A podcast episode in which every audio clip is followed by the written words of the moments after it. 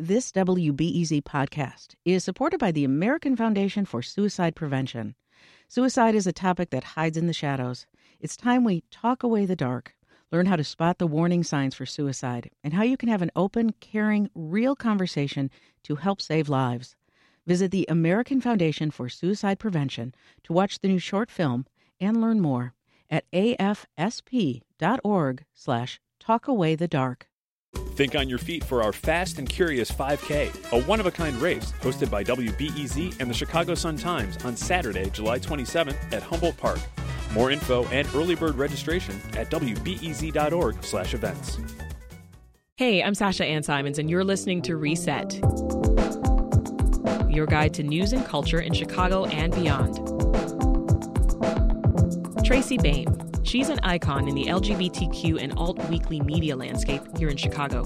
She's known for taking risks, for starting groundbreaking publications, and figuring out how to grow them and make them sustainable. She co-founded Windy City Times in nineteen eighty-five, and most recently, as co-publisher of the Chicago Reader, she steered the paper through rocky waters to be more financially viable as a nonprofit. She recently announced that she'll be handing over the Reader to new leadership by the end of the year. And she joins us now as part of our weekly Chicago Innovators series to talk about the innovations that she's made over the years.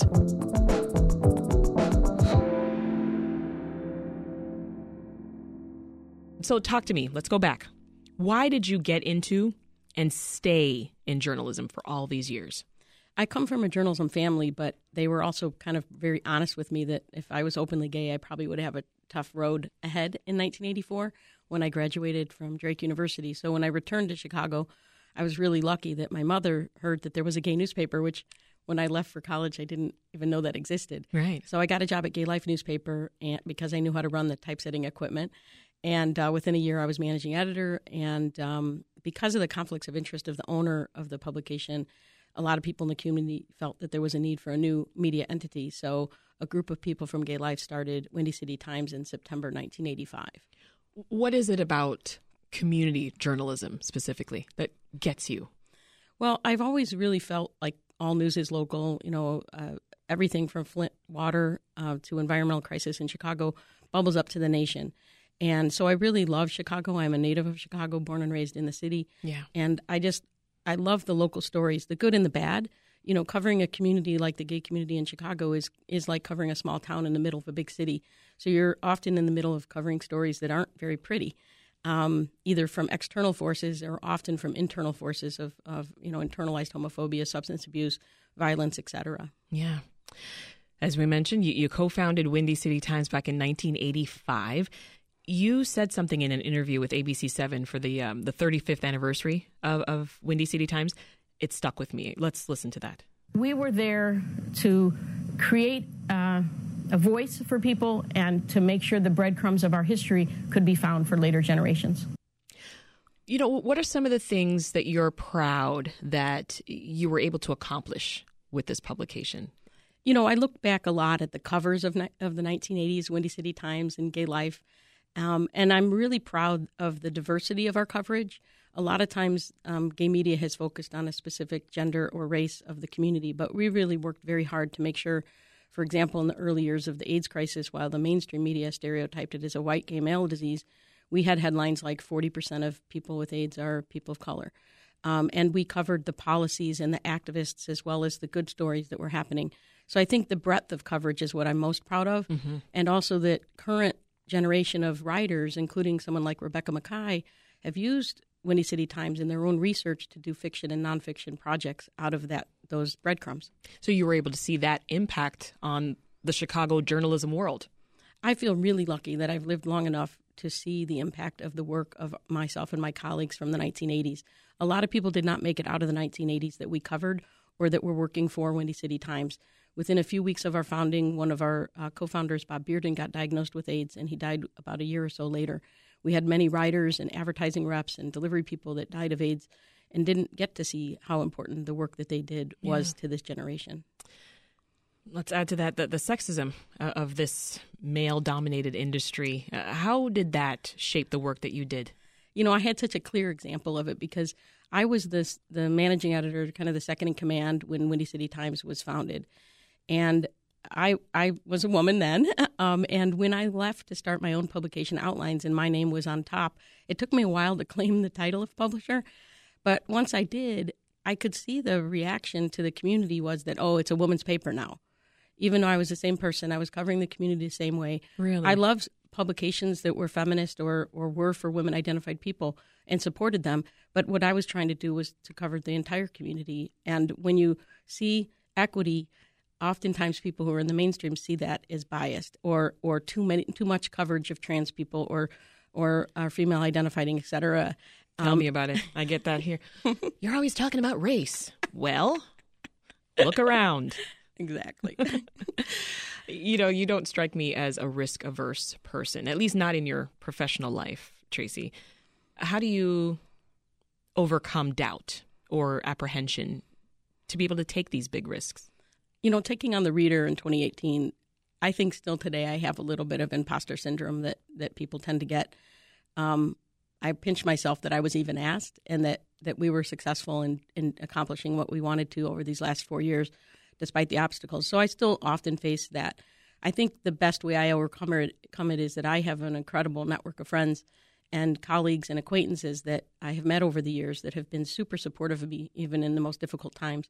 And certainly during that first year of COVID, when I literally was tap dancing to try to raise money um, and coloring books and cookbooks and whatever we could do, uh, people were so supportive. So it gets me through the doubt when I see the support of either myself individually or the projects that I work on. How does that feel? Oh, my gosh, it feels so great. And when I announced this last Friday that I was kind of evolving into a new thing, as Serena Williams said, I wish I had done that first. I'm evolving. I'm not retiring. That's, that's right. For sure. I've got bills to pay. Um, but it, I definitely felt so supportive by colleagues in journalism as well as in the L G B T Q community that I've been part of for so long. So to that end, you, you've led teams and publications through several transitions, right? From the early days of being a new paper to merging two publications, uh, to shifts in ownership, right, which we've talked about. Uh, what have you learned then about building teams? I learned the kind of people I like to work with, and I definitely ha- I'm a better person because of experiences I've had even in, into this year, but certainly in the nineteen nineties, I had to learn a lot on the job as a boss. I went mm-hmm. to journalism school. I didn't go to business school. So um, doing the work is what I want to do, but I forget often that it's the team as well and making sure they feel uh, listened to. So well, I define always... that for me. What are the type of people you like to work with? Like, what makes a successful team to you? Well, for example, I was on the Gay Games board in two thousand six, and I learned when the Gay Games ended and we still had to raise three hundred thousand dollars, the kind of people that were on the board for their resume and the kind of people that was gonna, were going to stick it out to the end to make sure we paid our bills. So I, I don't want resume builders in my life. I don't want people that are half there. Um, I want people that are passionate and, and can make decisions um, quickly and uh, apologize when they make mistakes and move on. Mm-hmm. Um, like I've made a million mistakes in my career, and I've that getting over those is sometimes difficult, but there's nothing you can do about it, and you have to move on. Yeah. Well, here's one of the first things I, I learned about you in my introduction to Chicago. Gosh. A year and nine months or so ago, you, you've also worked to live out intersectional values and, and bring in diverse voices, right? At The Reader, you've increased the number of staff, which we've heard from staffers that we've had here on Reset, that that was a turning point for the morale, um, you know, making it feel like more of a thriving publication. How'd you do that? And why was that even important for you to do? Well, I, you know, The Reader had a stereotype as being a kind of a white male north side publication for years, even though it did tremendous coverage of all communities. And it and it at one point did have a female publisher in the nineties. And it, it did try. Right. But in terms of the racial diversity, it was really appalling. Um, and a lot of times that is just inertia, um, you know, just the force that keeps going that you don't reach out and figure out a different way. One of the first people I reached out to when I was offered the job was Karen Hawkins. She had worked for me at Windy City Times in the early two thousands, and I wanted to bring her on board to help me in that mission. And she just left a couple months ago to go to the nineteenth, but she and I were very much partners in that. So we went from one person of color out of seventeen people to thirty-eight percent um, now, and we absolutely, that's not the stopping point, um, and we need more in leadership, and we're really trying hard to have that across different diversities because I think journalism is done better when it's it's by and for different communities. I learned that in the L G B T Q community. I've seen and watched that in the Black press, the Latino press, the Asian press. those voices are critical to not only getting the stories right, but getting more stories, like getting stories that might not be found by someone who might live in Wilmette and yeah. be, be an editor of a, a daily newspaper. I want to address the elephant in the room, Tracy. Making money in this industry or making papers profitable, that can be an uphill battle. Yeah, when I took over, the Reader was losing a million a year. It lost most of its long-term advertisers. And it really it was suffering in part because it was at, embedded in a larger organization, the Chicago Sun-Times, which itself was trying to find a way to survive. Right. So peeling it away from that um, was the first step. The second step was agreeing to get the new owners um, uh, on the path of nonprofit status, because I knew that if the Reader, which had an incredible legacy and, a, and an untapped resource of readers to support it, because it's always been free, right? Free in print, free online, free everywhere. Yeah. And so how could we shift that? And that that was to create several other limbs of revenue. So we already had one limb, which yeah. was advertising. But within advertising, our uh, sales director, uh, vice president of revenue, um, Amber Nettles, has created an incredible diversity within advertising so that we are no longer just dependent on print. Uh, in fact, print is now less than half of our print a- our advertising overall. But then we also have foundation grants. We have individual donors. We have memberships and events so that when any one of those is weak or when another pandemic hits, we are not as vulnerable. When pa- when the pandemic hit, we lost ninety percent of our revenue in a couple weeks. Wow. So we, we did an incredible diversification of revenue quickly, but then long-term, the nonprofit status is what I think is going to allow for it to be able to weather these storms. Yeah, talk more about that. Why were you drawn to nonprofit status, and how did you approach that transition before the drama? Yeah, so I...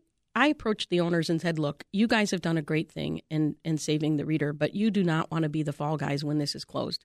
It's going to close in about two years because the revenue isn't there to support the size of the Reader to keep it the quality it is.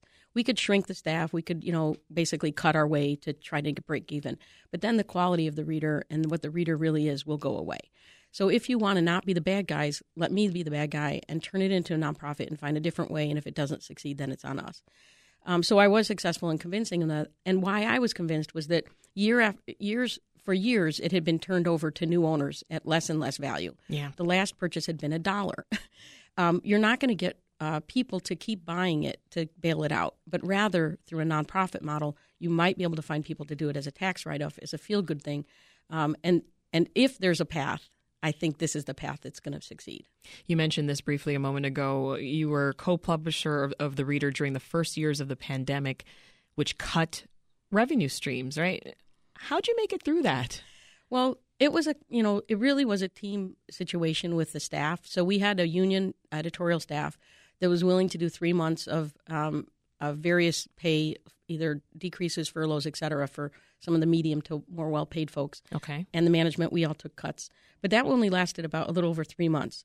Um, what really we did was pivot to do incredible projects, crazy projects. We did a coloring book within a week of the shutdown that raised forty thousand dollars, half of which went to the artists that contributed to it.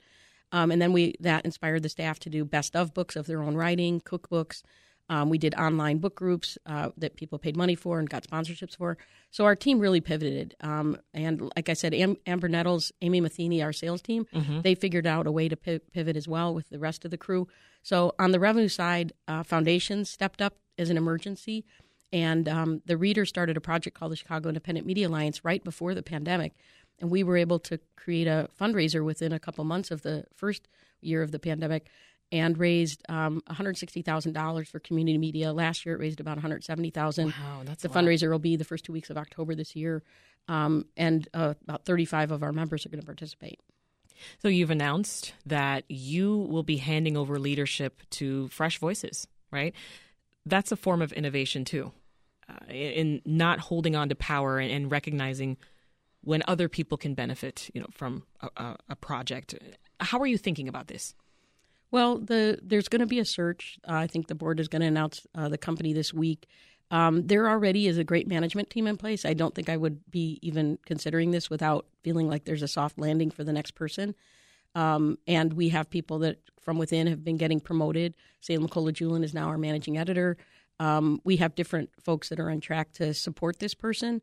Um, I do feel like I, I will be there as needed as an advisor. Okay. Um, I'm not like jumping off uh, out of Chicago or anything, but I but But you're not hovering over shoulders either. I'm not hovering over shoulders. And I really also feel like my temperament after four years of this crisis is just different to be able to sustain. And so I did. Wa- I wanted to do this before I was at the point where I just had to leave the next day. Yeah. So what are you setting your sights on next then? Well, I turned sixty in January, so it's a pretty pretty big demarcation for me. I want to get back to writing books. And then I also want to be an advocate for the overall increase in journalism funding for community media in Chicago. So whatever role that is, as a board member or whatever it could be, yeah. I want to make sure we've been pushing for a pooled fund for journalism in Chicago for since I took over at the Reader.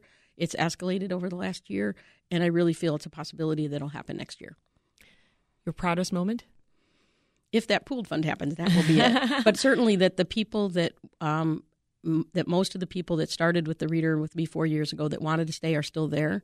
We have people like Philip Montoyo and John Dunleavy and Ben Jaravsky and, and Mike Sula and Deanna Isaacs that have been there for decades, and they're still there. And that we have all these new people, this next generation. Kelly Garcia just had a big win today with the Tribune, quoting a story she did on a riot fest that uh, resulted in the firing of a contractor. Yeah. Um, so there's still great journalism happening every day, and that's what I'm really proud of. There are changes on the horizon for this media landscape, Tracy. I see a big smile on your face right now. You know, and this is happening both in the profit and nonprofit spaces, and I think your work contributed to that. Thank you so much. Tracy Bain is publisher of the Chicago Reader. Thank you, and good luck to you. Thank you. That's all for this episode of Reset. Stay a while. Subscribe to this podcast. We drop a new episode every weekday afternoon. Here's another conversation that you might want to check out. We talked with this year's Cheesemonger Invitational top prize winner and Chicagoan Kara Condon.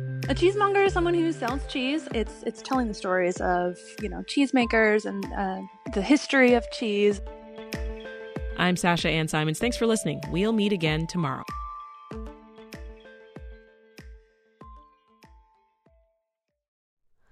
Hi, it's Terry Gross, the host of Fresh Air. We bring you in-depth, long-form interviews with actors, directors, musicians, authors, journalists, and more. Listen to our Peabody Award-winning Fresh Air podcast from W H Y Y and N P R.